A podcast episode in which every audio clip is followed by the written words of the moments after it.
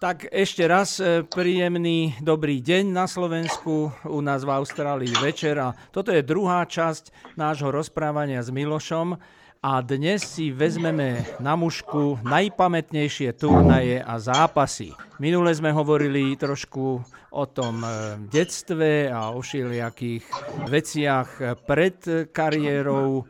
No a dnes sa pozrieme na tie zápasy a ja tu mám zapísané, že prvý Challenger ako 18-ročný si hral v Portugalsku v Oporte 1982 a tam si skončil vo štvrťfinále. Je to možné, ja si to presne už tak detailne nepamätám, každý jeden zápas. Pamätám si tie prvé satelity, kde som ochorel a kde sa mi až tak nezadarilo musel som odísť, nemohol som dohrať do Masters, teda ani som sa nekvalifikoval v hale. No to bolo ťažké. Potom uh, som išiel do Belgicka, keď už som uhral nejaké body na tých satelitoch, ale ešte sa mi body nestihli pripísať a z tých satelitov to trvalo dlhšie. Čakal som, či sa nedostanem, nakoniec som sa nedostal, nakoľko ten rebríček sa až o týždeň neskôr pripisoval. No a ani do kvalifikácie som sa nedostal. No a toto bol jeden z tých prvých.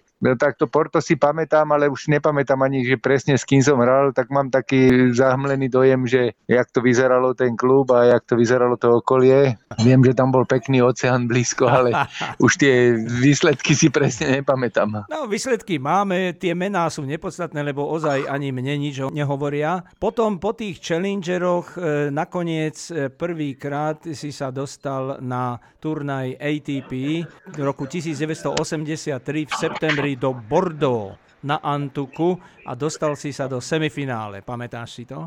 Ten si pamätám veľmi dobre, lebo to bol taký dosť, by som povedal, zápas, v ktorom som vypadol v semifinále dosť ťažký, náročný.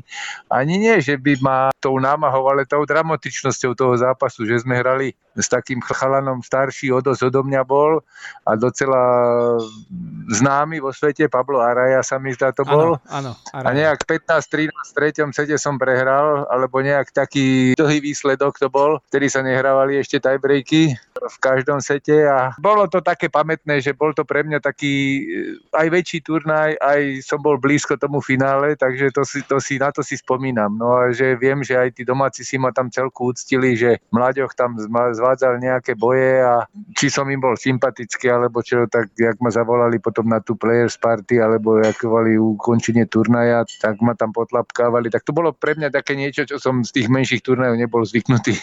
Áno, áno, no, no musel to byť pamätný, pretože vo štvrťfinále si vyradil hráča 20 Chajteho. A to bol Antukár, slavný Antukár. Áno, s Martinom sme hrali viackrát, už aj v juniorkách. Bol v podstate môj ročník a to, dobre sme sa poznali z tých tímových súťaží, kde som ho párkrát už aj predtým porazil.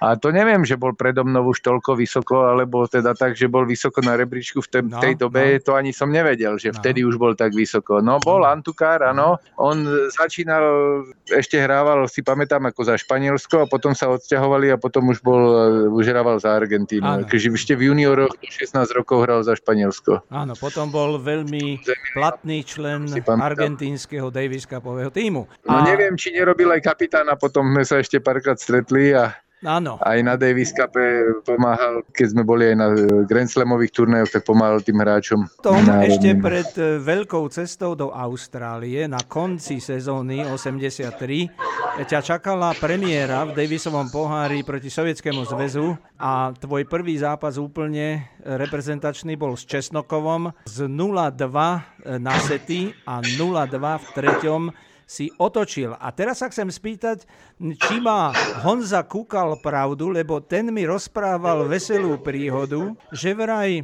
išiel pomôcť e, kapitánovi Frantovi Pálovi, myslím, že Franta Pála bol kapitán, a Honzo... E, Kodeš sa mi zdá, bol, Kodeš vtedy bol, bol Kodeš sa mi zdá. Kodeš bol kapitán, ale Kúkal mal nejakú funkciu, neviem akú, a údajne išiel dať, poslať telegram ako srandu, že baníci z Havířova ti drží palce Miloši. A že údajne no, ti to, to tam niekto o tom dal. neviem. O tom neviem. Ak to naozaj niečo také bolo, tak som sa sústredil na hru, tak som to ne, nevidoval určite. Ale je to tiež to taký pamätný zápas, lebo s Česnokom to bol môj druhý zápas. Áno. Predtým som ho porazil na takom priateľskom stretnutí Dní Prahy v Moskve, také kultúrno-športovné podujatie to bolo a to bolo na veľmi rýchlom povrchu a vyhral som pomerne hladko, tak som očakával ľahší boj a toto bolo také, že e, hrali sme druhý zápas, áno, už sa to hralo dosť neskoro večer. No, no. no a ľudia už začali odchádzať, že už je to rozhodnuté a už sa blížilo tak skoro k polnoci. A ja som si len tak hovoril, však ešte som nepovedal po Slovensku, len si chodte domov. tak to ma tak ako nakoplo vtedy, že ako samozrejme Česnakova som poznal, ale ma prekvapil, jak na tej Antuke hral dobre, no, proti tomu rýchlemu povrchu. No a mne to aj dosť dlho trvalo a možno, že tam bola aj určité také zviazanie, že prvý zápas Davis no, Cup no, no. hovoril som bo veľké očakávania, že čo vyhráme a ako. A než som sa s tými všetkými podmienkami zrovnal, tak to chvíľu trvalo, ale ja si len pamätám, že potom už v poslednom sete už som docela, celkom som mal už kontrolu nad tým zápasom. Tam už to bolo hladké pomerne, sa mi zdá. No a mňa by zaujímalo na tých všetkých satelitoch a challengeroch, s kým si ty jazdil? Kto s tebou cestoval? Tak niektoré tie satelity sme chodili sami hráči ako partia, že sme boli väčšia partia a niekedy išiel vedúci, ale to bolo skorej výnimka. Viem, že v Taliansku s nami bol niekto, ktorý sa o to staral, aby sme v podstate mali za čo prežiť do konca turnaja, lebo na tých satelitoch e, sme museli začínať úplne od kvalifikácií, dokonca aj pred kvalifikáciu som niekde, niekde hral, si pamätám. No raz bol so mnou Karol Šafarik na predkvalifikácii v Rakúsku, lebo to sa hralo blízko pri nich, ale normálne bol niekto vedúci určený s väzom ktorým som treba nespolupracoval a to bolo, hovorím, jedenkrát, ďalší, ale potom ďalšie tri satelity sme viac menej išli chlapci sami. A, a v tom Bordo to už som bol asi úplne sám, to ani neviem presne. No a taký mladý, 19-ročný, kto ti radil? Kto ťa tam trenersky nejako viedol? Som bol rád, že nikto.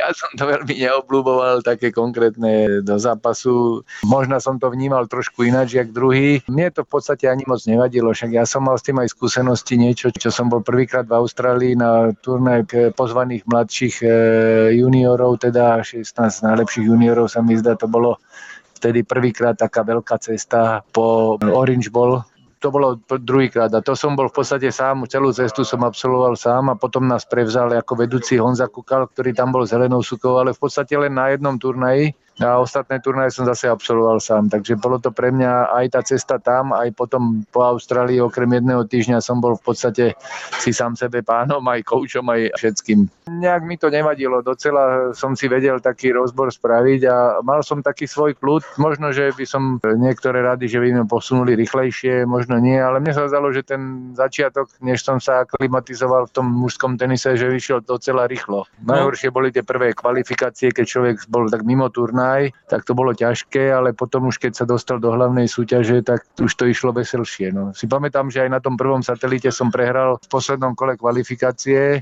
na prvom turnaji a dostal som sa so šťastím ako lucky loser do turnaja a celý turnaj som potom hlavnú súťaž vyhral, takže to ma aj dosť nakoplo. Na ďalšom turnaji som nemusel hrať kvalifikáciu, ale zase som prehral v druhom kole s tým istým, jak som prehral v kvalifikácii na prvom, takže to bolo také paradoxy tam boli všelijaké. Áno, človek sa učil. Ono prekonať, áno, prekonať niektoré tie prekažky a hlavne keď človek není v tej hlavnej súťaži, tak je to také, ako keby nevidel ten výsledok. No. Ano, ano. Keď už je v hlavnej súťaži a vyhrá jedno, dve kola, tak už predsa len aj body pribúdajú a všetko, ale v tej kvalifikácii vtedy žiadne prize money, ani to, ani teraz na tých menších a samozrejme ani body, takže to bolo také, by som povedal, to bolo také e, náročnejšie. Ťažké, ťažké. No, k tomu sa ešte vrátime e, v sezóne 84, ale teraz si povedzme o takej prvej veľkej ceste do Austrálie, november, december, vtedy sa ešte hral Grand Slamový turnaj v decembri, Australian Open 1983 a tam bolo niekoľko turnajov aj v Sydney, aj v Adelaide, aj v Melbourne a v Adelaide si sa dostal až do finále. Po ceste si zdolal Edberga aj McNamieho a Mazura, čiže tam to bol veľký turnaj dosť. Považoval som to už vtedy za, za úspech celku, prehral som sa mi za s Chrisom Lewisom, ako bolo to taký prvé finále mojho takého väčšieho turnaja, takže človek si to tak viac zapamätá.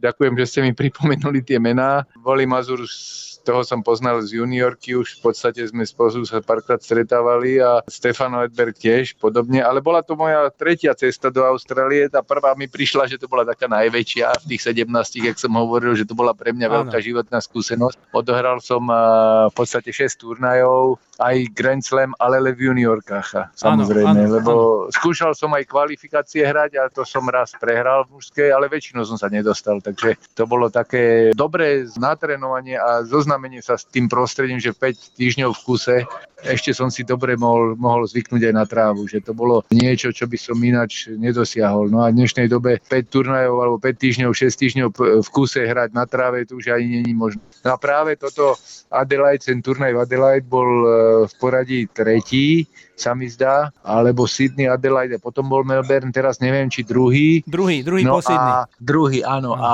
vlastne na Melbourne som musel hrať kvalifikáciu. Áno. Zúžitkoval som tam už tie skúsenosti, už som bol trošku rozohratý z tých predošlých rokoch z tej, z tej trávy a, a o to viac som si to cenil, že vlastne to bol uh, taký úspech pre mňa, kde som uh, na trávach vypadával pred tým prvých kolách a keď som vyhral kolo, tak už to bola skorej náhoda, lebo predsa len to bolo úplne iný povrch. Ja som bol zvyknutý hrávať a Wimbledon som odohral ako junior. Tiež neúspešne, dá sa povedať. Nebolo kedy trénovať, bolo to pár dní na tráve a to, z toho som si veľa nezapamätal. Áno, tak ty si ešte pamätník, zažil si tú Austráliu na tráve, pretože Melbourne sa hrá až e, od roku 1987 v tom Melbourne Parku na tvrdom, ale pripomeniem, že dostal si sa do hlavnej súťaže, prehral si v prvom kole, čiže Australian Open 83 bol tvoj prvý Grand Slam za dospelých. No. Je to možné, áno, áno, áno. Tak to je dobre, že si to pamätám. Len tým, že to bolo prvé kolo, tak som to bral ako kvalifikáciu. No ale jedna vec sa tam stala, veľmi dobrá, že to finále v Adelaide ti pomohlo prvý raz v živote na konci sezóny dostať sa do prvej stovky, čiže 1983. Určite tie finále boli tam dobré, vtedy to hodnotenie rebríčkové bolo trošku na inom princípe ako teraz. Áno. Ale boli tam aj bonusové body aj za tých hráčov, čo ste menovali niektorých a Áno. samozrejme aj to finále to bolo oveľa väčšie body ako predtým, keď sa hrali na tých challengeroch nejaké štvrťfinále alebo podobne. Takže bol to dobrý posun. Neviem, či sa to nevolalo vtedy ešte Nabisko Grand Prix. Áno, áno, no to, to sa to menilo viackrát, tá, aj Volvo Grand Prix si pamätám, som zažil aj na Bisko, ale v podstate Grand Prix boli turnaje, ktoré sa v dnešnej dobe podajú povedať tie ATP Tour, tie najväčšie turnaje, tie, tie Challengere bývali aj vtedy Challengere, ale boli trošku ináč hodnotené finančne. No. no a teraz poďme k sezóne 84, ktorá ešte len predznamenala taký vyšší poskok, pretože 84 nebola až taký úspešný rok. Začal sa síce víťazstvom nad Nastasem, ktorého kariéra sa chýlila ku koncu, ale 7 turnajov... Mec, no áno, Mec, to bolo pravdepodobne, áno. No a potom prišlo 7 turnajov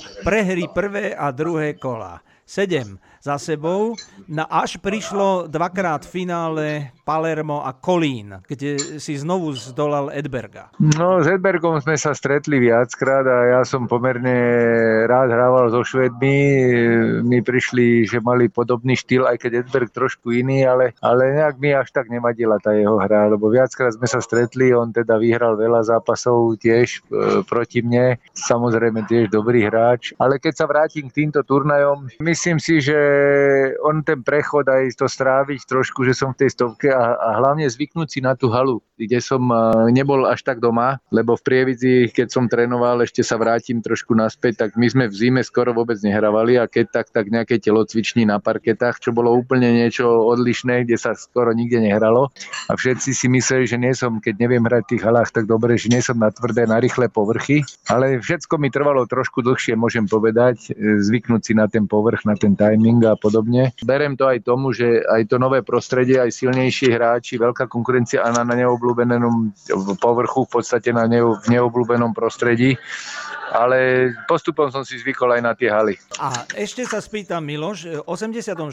Austrália bola v celku nevydarená. 4 turnaje s bilanciou 2-4, teda len dve víťazstvá na štyroch turnajoch a zakončil si sezónu 84 na 61. mieste. No a niečo sa stalo tam v príprave pred rokom 85. Ako si sa teda poučil, ako si to rozobral ten rok, tú stagnáciu a niečo sa muselo udiať pred sezónou 85, lebo nastala veľká zmena. Čo si tam vymyslel? No, neviem, či som niečo vymyslel. Pravdepodobne len to isté ako tie iné roky. Možno, že som trošku vyspel, mužnel a zvykol si na to prostredie trošku viac. Boli to pre mňa aj to cestovanie a bolo dosť také, ako by som povedal, náročné hráčov som nepoznal. Zdá sa mi, že som mal náročnejšie zápasy ako predtým a ten progres nebol taký rýchly, samozrejme. Ale zvykal som si a jak som hovoril aj ten niekedy človek musí najprv pohnojiť, aby mal tú úrodu lepšiu.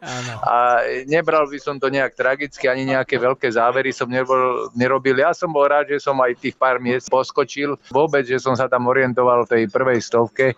Mi prišlo, že celku dobré, že tam už by sa z toho dalo aj nejak profitovať. Lebo predtým som si aj nevedel predstaviť, že bude zo mňa profik, ano. alebo že bude zo mňa nejaký hráč, ktorý si tenisom zarába a v podstate som sa ocitol v tejto vode, kde som už e, musel začínať kalkulovať aj e, s vlastnými výdavkami a podobne ale to ma až tak neodradzovalo alebo neodputávalo pozornosť sústredenie od toho tenisu a skorej by som povedal, že zvyknúť si na tých silných hráčov a na to prostredie. Že predsa len to bolo tých hráčov, z ktorých som poznal z juniorky, bola jedna vec. Už som aj vedel, čo na nich hrať, alebo treba jak reagujú. A, teraz e, vlastne som sa dostal do nového prostredia, veľké mená iných hráči a mal som oči otvorené a skúšal som sa na, aj keď tie výsledky neboli teda také, že by ma moc posunuli, ale predsa len nespadol som a začal som sa adaptovať na to prostredie. Začal som si zvykať, že s kým budem hrávať a že aj tí ostatní ľudia na tých popredných miestach, ktorí sa zdali strašne vzdialení, že sú to tiež len ľudia z mesa a kosti. A som si to tak všetko nejak zrovnal v hlave a, a začala mi tá hra lepšie fungovať potom. Áno. No, poslucháčom ešte vysvetlíme, keď si spomínal výdavky a človek sa musel aj sám starať a kalkulovať že v čase komunistického Československa neexistoval tzv. štatút profesionála, ale oni to nazvali, že štatutárny hráč. Podpísalo to niekoľko hráčov, ktorým to dovolili a ktorí boli tí najlepší. Ty si mal šťastie byť štatutárnym hráčom. A potom mi Honzo Kukol rozprával, že percentá, ktoré sa odovzdávali Pragosportu, to ako keď herci a speváci odovzdávali Prago koncertu, tak vy ste museli odovzdávať štátu nejaké percentá z tých eh, odmien, že to chudák Kukal nosil v kufríku v hotovosti do Prahy. Je to tak? A tak bolo to rôzne, neviem, jak on to robil, ja som to robil, niekedy som dostal prize money v hotovosti, niekedy v šekoch a niekedy sa to cez účty previedlo, niekedy e, som doniesol ten šek natoľko a niečo sa doplatilo v hotovosti, treba to, to účtovanie sme robili a mne to prišlo ako keby to bola nejaká daň, hej, alebo v podstate to bol sprostredkovateľský poplatok, keď to tak zoberiem, lebo oni zastrešovali tých profesionálnych umelcov a športovcov tý, pod týmito dvomi organizáciami, jak ste spomínal, Prago Šport a Prago Koncert. Áno. Čiže to bolo jediné, jak sa dalo robiť z takéhoto, dá sa povedať, dovtedy neuznávaného povolania živobytie. Áno. áno. A teraz prišla tá vynikajúca sezóna 1985. Hneď turnaj vo Filadelfii vo finále a tam ste prvý raz dolali Connorsa, e, ktorý bol ten hráč, podľa ktorého babička ti upietla ten, ten, ten, ten sveter, tú vestu. Mama, Stará mama, no. Áno, áno, tak áno. E, čím bol ten turnaj taký slávny? Akú si mal radosť, keď si zdolal toho Connorsa? No tak e, začalo to asi tak, že sme prišli s Marianom Vajdom spolu, on hral kvalifikáciu a ešte Tarikom Benabilesom, ktorý ma porazil kedysi na juniorských e, podujatiach.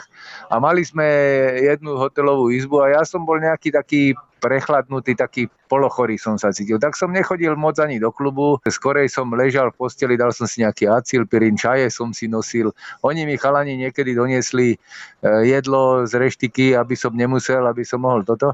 No a oni povypadávali a ja som nejak tak prežíval z kola na kolo a všetci sa čudovali, čo si to nosím za špeciálne drinky na kurde. Ja som tam mal dva veľké politre čaju a v podstate som sa potil predtým a hovorím si, že ledva som sa nejak tak rozohral, aby som sa rozohral, ale o to viac nejak vo mne vzbudilo také, to, to vybudilo, vyburcovalo sa to sústredenie, že som nerobil zbytočné nejaké pohyby naviac a chyby naviac, ktoré by som možno ako tak ľahko vážnejšie možno urobil. To ma potom aj nakoplo a hovorím, bol to taký paradox, že znúdzecnosť, že sa podarilo vlastne v, práve v takomto stave uhrať to, to finále, poraziť aj toho Konorsa a prvýkrát som tam porazil Rameša Krišnena, s ktorým som predtým prehral a mal som s tým veľmi ťažké zápasy, ktorými ano. som veľmi som sa lesne z jeho hrou vyrovnával, čo sa týkalo hierov a vedenia boja a čím ja som dal prúčiu, tým mi prúčia prišla a on si hovorí, ani moc nebehá, stojí kde si v kurte a, a, a furt mi to vracia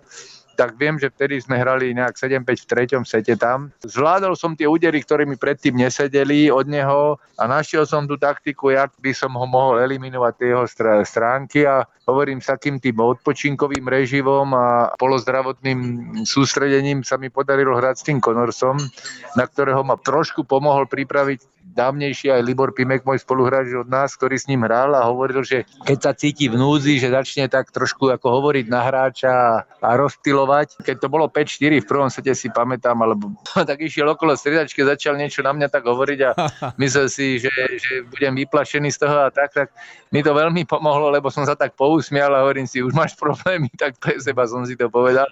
A on videl, že že ako žiadna reakcia negatívna a skorej naopak. No a tak sa mi podarilo ten set vyhrať, do, doklepnúť to a viem, že to bol náročný zápas, že som veľmi obdivoval, jakú mal dĺžku, až som sám bol prekvapený, že som ten zápas takto zvládol a že som bol schopný tomu čeliť tým, tým jeho úderom, ktoré naozaj mi furt padali kde si pár centimetrov pre zadnú čiaru. Bolo to veľmi, veľmi ťažké, ale tých eh, rozhodujúcich stavoch sa mi podarilo to, to uhrať. Niekedy potom v budúcnosti neskôr si tomu Connorsovi povedal tú príhodu s Vestou? Mm, to som mu nehovoril. Nie. Tako on, neboli sme až tak blízko, že by sme sa nejak tak často rozprávali oni niektorí tí svetoví hráči boli tak uzavretejší do seba, mali svoje aj stratégie v šatni a podobne. Nedostal som sa k tomu, to som si tak nehával pre seba a to bolo tak v rámci rodiny a potom som si len na to spomenul tak náhodne, že si pamätám, ja som veľmi rád nosil všetky svetre, čo mi stará mama ušila. Mm. To bolo uštrikovala vlastne ručne. Obdivovali to učiteľky ešte v škole koľkokrát, že aký, aký svetrík, že to sa nedostať, není to vidieť a podobne. Tak ja som si to veľmi vážil a ma to tak ako povzbudzovalo. Davisov pohár so Sovietským zväzom znovu spomeniem len preto, lebo si zdolal starého Zvereva a to je otec e, Sašu Zvereva. Mišu? Áno, Mišu. Áno, Sašu, aj, aj áno. Mišu, aj, aj Sašu. Mišu, aj Sašu. Aj, áno. Áno. A on je Saša starší, ako Alexander Zverev. Áno, áno, áno, áno, áno, áno. E, teraz samozrejme žijúci v Nemecku, ale e, bol to stabilný hráč sovietského Davis Cupu, si ho zdolal.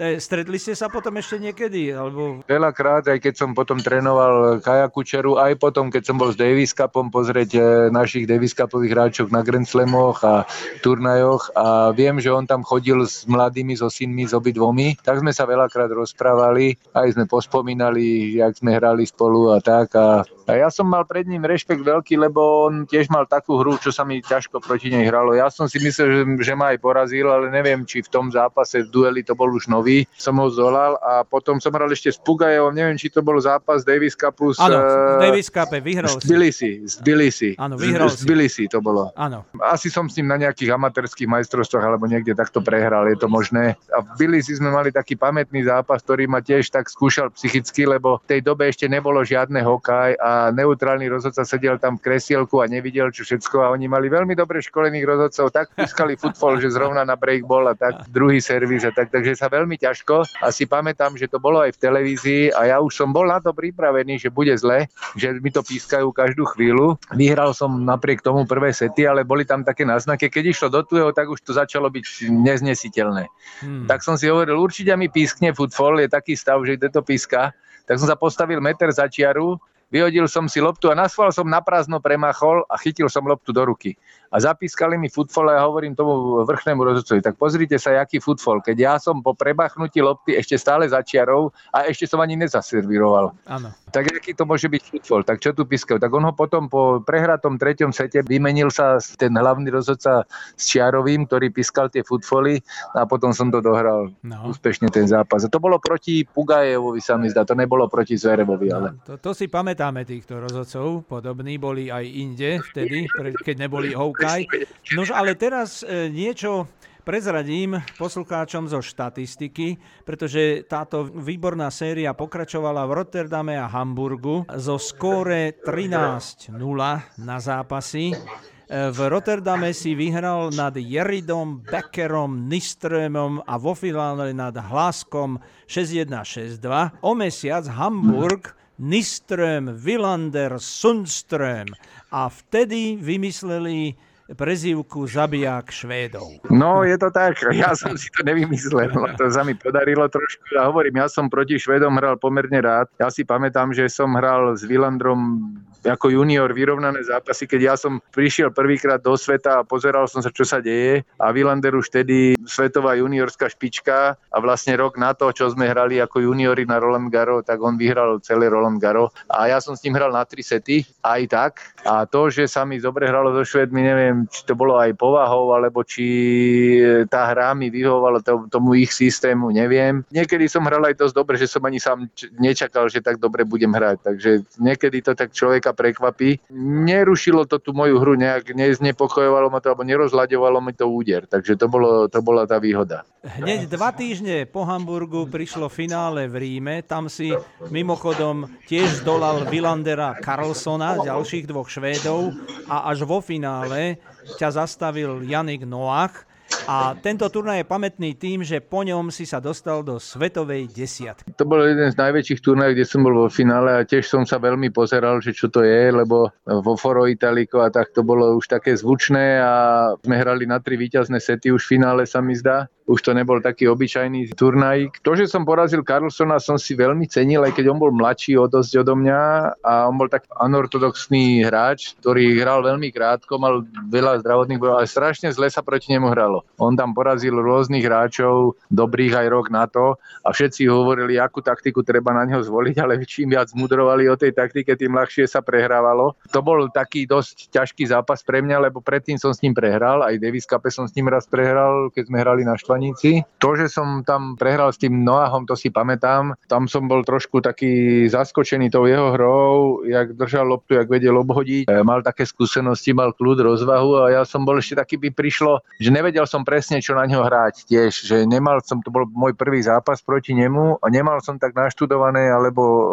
okopčené na vlastnej koži, že čo mu viac vyhovuje, čo mu menej vyhovuje. Na čo som nevedel sám prísť okúkal od druhých, akým štýlom ho porážajú, tak ma aj trošku mrzí, že som ten zápas prehral, lebo bol to jeden z tých lepších dní alebo z tých väčších dní, čo v tej kariére sú. Aj keď ma to v finále posunulo, tak víťazstvo zase by bolo niečo iné. No. Tak ma to mrzelo, že som prehral a cítil som, že som bol blízko. Ďalšiu vec sme zistili, že po tom názve, že Swedish Killer, zabijak Švédov, čo sa stalo po Hamburgu, tam niekto v Taliansku po ďalšom víťazstve nad Villanderom a po finálovej účasti ti vymyslel meno Gatone, veľká mačka, Big Cat. No, tak to bol ATP reprezentatív Vittorio Selmi, ktorý sme mali dobrý ako vzťah a často sme sa rozprávali, pomáhal hráčom a riadil tam nejaké tie funkcie. Ja som najprv myslel, že mi to dal kvôli tomu, že keď sedíme, odpočívame v lounge medzi hráčmi, že tam si sedím a po podriemkavam a že tam som jak lenivý starý kocúr, tak som myslel, že to tým vyšlo a potom sa to premenilo, lebo Gatone je kocúr viac menej, ano. potom sa to premenilo, Američani to pomenovali, že Big Cat, takže to dostalo upgrade potom. No, keď hovoríš Američanov... Ale my potom, potom, aj keď som sa s Vitoriom bavil a snažil som sa ho zistiť, že prečo, Gatone, že, že, že ja som tú moju verziu myslel, že mi to dal naozaj tak, jak som vám to opísal, Hej. tak on povedal, že vlastne to bolo tým, že na kurte som bol taký, akože, ako keby nič, ale keď Miška prišla, tak som ju chňapol. No, tak, ano, tak niečo si. také, niečo také, tak niečo také, akože mi to vysvetlil on potom, hej chňapol si. No už neviem, neviem, že či z tých Američanov, ktorí vymýšľajú prezývky, starý náš kamarát nebohý už Bud Collins. No toho si pamätám tiež, aj komentoval, aj uvádzal, aj nejaké tie články napísal. Spomínam si, vybavujem si jeho tvár a všetko, ale ja myslím, že to patrí každému k práci to, aby to spravil pre obecenstvo zaujímavé, tie komenty a podobne, takže mohol aj on tam prispieť k tomu, ale však e, ono, každé slovo sa dá preložiť z jazyka do jazyka ano. a nie vždycky sa chytí niekedy ten, ten pôvodný zámer alebo ten pôvodný význam, lebo tých e, významov za jedným slovom, čo človek tento ináč pochopí. Áno, ale on bol veľký vymýšľač, pretože a, napríklad... Je to možné, je to možné, ale to už ja nemám tak tak naštudované, no. lebo ja som veľmi až tak tie komenty e, nepočúval, ja som skorej počúval názory hráčov, keď sa rozprávali o jeden o druhom alebo podobne. Snažil som sa do tej taktiky alebo do tej vniknúť do tých e, silných stránok toho super, aby človek vedel, na čo sa má pripraviť. A tieto veci som bral tak trošku ako show. On bol prvý, ktorý vniesol do toho tenisu takú veľkú show, preto ho brali aj do televízie na komentovanie niektorých niektorých zápasov. On bol napríklad ten, ktorý vymyslel Pistol Pete e, Sampresovi. Áno, áno, áno, áno. Steffi Grafovej vymyslel prezývku Fräulein Forehand. Aha, to som ani nevedel. Pistol no. Pita to poznal celý svet asi, ale to a je možno tým, že som sa do toho ženského tenisu až tak veľmi no. nestaral. Veľa, Až na možno jedno podujatie, keď sme v Kibiskej hrali aj miešanú štvoržu. No. S Janou Novotnou ešte. No a Miloš, myslím, že dnes zakončíme e, túto sezónu 1985 výsledkom 40 ku 18 a možno by táto bilancia bola aj lepšia, ale údajne na konci sezóny si mal dve operácie ľavého kolena. Je to pravda? Nie, není to pravda. Jednu som mal, druhá bola len kontrolné preverenie. No, v čo podstate sa stalo? toho, čo, čo či to tam? dobre dopadlo. Ja som si pri kondičnom uh, cvičení v podstate natrhol krížny väz Aha. na kolene a mal som tam uh, dosť takú krvnú podliatinu a nevedel som moc chodiť, tak doktor, ktorý to videl, vtedy ešte len začínali artroskopie, že odborník tak, tak chcel hneď to riešiť, že nebolo to celé roztrhnuté. Vtedy sa ešte nerobievali takéto plastiky a tak, tak e, jednoznačne, jak teraz. E, nebolo to tak ďaleko tá medicína, ale on mi to vlastne takýmto artroskopickým zákrokom teda nejak spevnil, priložil, niečo sa zrástlo a chcel to mať istotu, že nič sa nedeje, že sa nič nepohlo, tak som mal znehybnenú tú nohu dosť dlho. Vlastne by to po tých 7 týždňoch e, čo považoval za nutné, e, aby sa to zhodilo, kontroloval. Ale to bolo len také ako nakúknutie a vlastne to nebola operácia. V tých prvých troch sezónach 1983 až 5, v ktorom to roku to bola tá slávna cesta do Austrálie, alebo treba už v juniorskom keď si spoznal tú rodinu Markušovcov. Jeden rok e, v jednom rozhovore si povedal, že si mal iba letenku do Sydney a nakoniec si obcestoval celú Austráliu. Áno, áno, to je pravda. E, ja som bol vtedy 17 ročný, sa mi zdá. Na základe pozvadia Austrálskej federácie oni robili turnaj 16 pozvaných najlepších juniorov sveta. Vtedy som sa pomerne vysoko už umiestnil. A neviem, či som mal 17 alebo 18 rokov, alebo nedovršených 18, teraz neviem. To bolo na prelome rokov 80, 81, neviem si presne. Neviem, to by ste museli pozrieť. Mm-hmm. Alebo 81, 2, lebo si 64, čiže vtedy to išlo 17 na 18. Takže som mal asi 17 rokov. No, 17 no. rokov som mal. Áno, pozvaná, lebo ten sa hral na Channel 5 vtedy, ten, ten turnaj, Brisko Šania Alfonza, a on ma tam prišiel vtedy vyzdvihnúť a odtedy vlastne on nadviazal na tie ďalšie e, rodiny, ktorých, u ktorých som býval, lebo som mal dosť e, malé e, vreckové sebou, aby som všetkých 5 turnajov absolvoval, ale on robil aj aerolínii, takže mi pomohol tú letenku dlhú, s ktorou ma vyslali zmeniť, niečo sa doplatilo a v rámci tej mileage som tam dostal tie lety po Austrálie no, za mierny doplatok, hej, takže vtedy sa to tak dalo robiť. To bolo 17 rokov som mal, áno, 17 rokov som mal.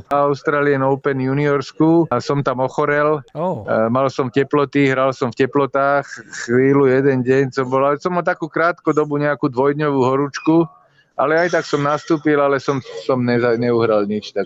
No, no a... ale viem, že som tam strádal, trápil som sa s tou, s tou trávou. Pomaly som s mladými Markúšovcami prehrával, keď som si s nimi išiel pinknúť na trávu. Vojto Markúš, už nebohý dnes, kolega, uh-huh. robil slovenský rozhlas, e, spomínal, že ťa volal synok. Ty si bol taký jeho ako syn. Synko, synko hovoril, áno. Áno, synku. Tak tam bolo veselo, tam ti aspoň dodali trošku nejakú náladu. Tak bolo to pre mňa také, že som sa tam necítil, by som povedal, taký stratený na opačnom konci sveta. Boli veľmi takí familiárni, milí na mňa. Som si ich privlastnil, tak takú druhú adoptívnu rodinu, dá sa povedať. Ale to isté aj so Šanem Alfonzom v Sydney, vlastne, ktorý ma s týmito Markušovcami e, na diálku trošku zoznámiť, lebo on vlastne vybavil v tom Sydney na tom tur- turnaji pozvaných hráčov, kde sme mali ubytovanie, ale hral sa tam aj turnaj e, v Sydney vo White City, potom juniorský.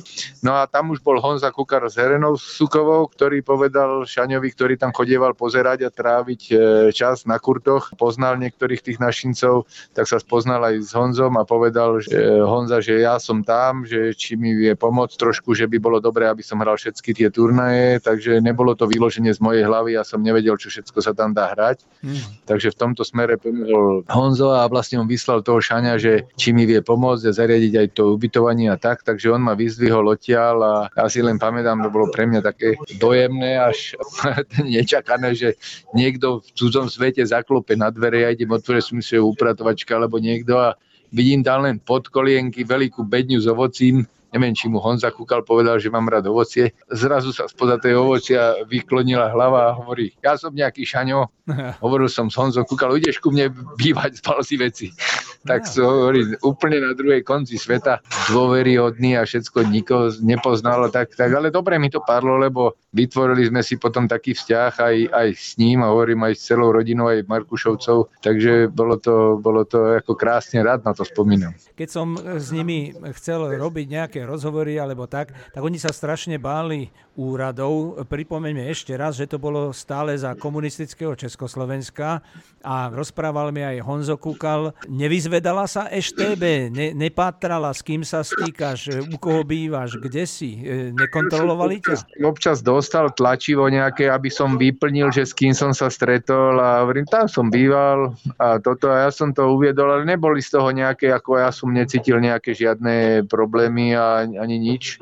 Viem, že Šaňo tým, že robila ju aerolíniek, tak uh, už neviem, či nemal legitimovaný ten pobyt tu a a Markušovci zrobili to slovenské vysielanie z Austrálii dlhodobo popri práci. Dobrovoľnú aktivitu to robili, hej. Ja som im občas doniesol nejaké časopisy, noviny, aby vedeli. A musím povedať, že mal som aj taký pocit, keď ma zobrali aj medzi tú komunitu, ktorá tam bola, ktorí odišli alebo emigrovali ešte skorej, ešte po svetovej vojne pred nimi a mali e, tam nejaké také zázemia, tak už si myslím, že nie všetci boli úplne dobre zorientovaní a nevedeli vlastne, ak to presne už v tej dobe bežalo u nás. Mohli mať aj tieto obavy z toho, čo zažili sami. Neboli tak informovaní dobre, čo sa potom dialo ďalej, jak to pomaličky išlo a vylepšovalo sa to a že sa mohlo cestovať a podobne. No. no takže boli aj oni radi, že mohli vyzvedať a ja som sa stretol s plno ľuďmi a hovorím, v niektorých tých starších komunitách, tam boli aj také rozbroje trošku, že Češi a Slováci, ale to som e, nejak e, sa snažil nevnímať, lebo ja som bol taký Čechoslovák rodený a ešte aj otec bol Čech a mama Slovenka, takže ja som tieto veci vôbec nebral ako na mieru, že by bolo treba bojovať jeden proti druhému. E, napríklad ešte aj dnes, keď pôjdeš na niektoré stránky ATP, dokonca na oficiálnej ATP Tour.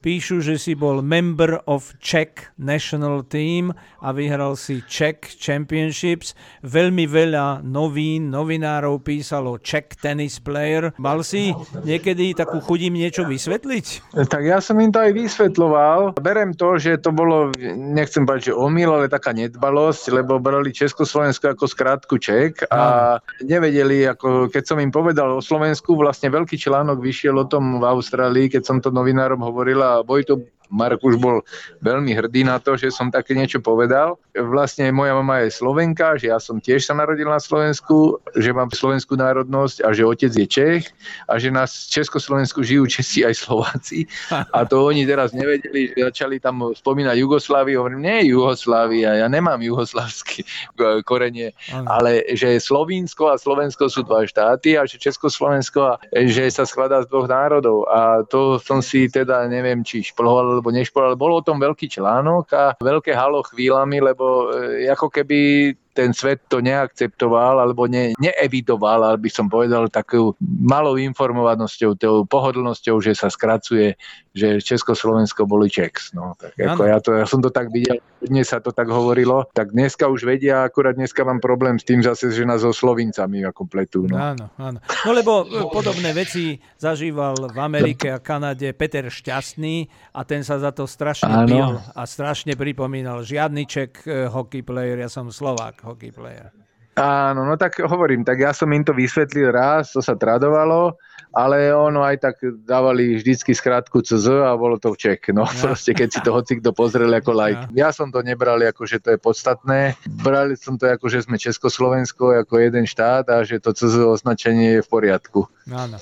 No, Dobre, takže... Milo, na dnes nám stačí, tých zážitkov je veľa a e, ešte nás čaká viacero sezón pred nami, takže to už si povieme v tretej časti. Ďakujem veľmi pekne a rád e, to počúvam. To sú nádherné chvíle spomienky. No. Dobre, tak Andrej, nech sa ti darí a nech to padne na úrodnú pôdu, jak sa hovorí. Rád by som sa tam zase niekedy pozrel, aj keď je to ďaleko. No, dojdi, dojdi. Pripomína pekné chvíle, no.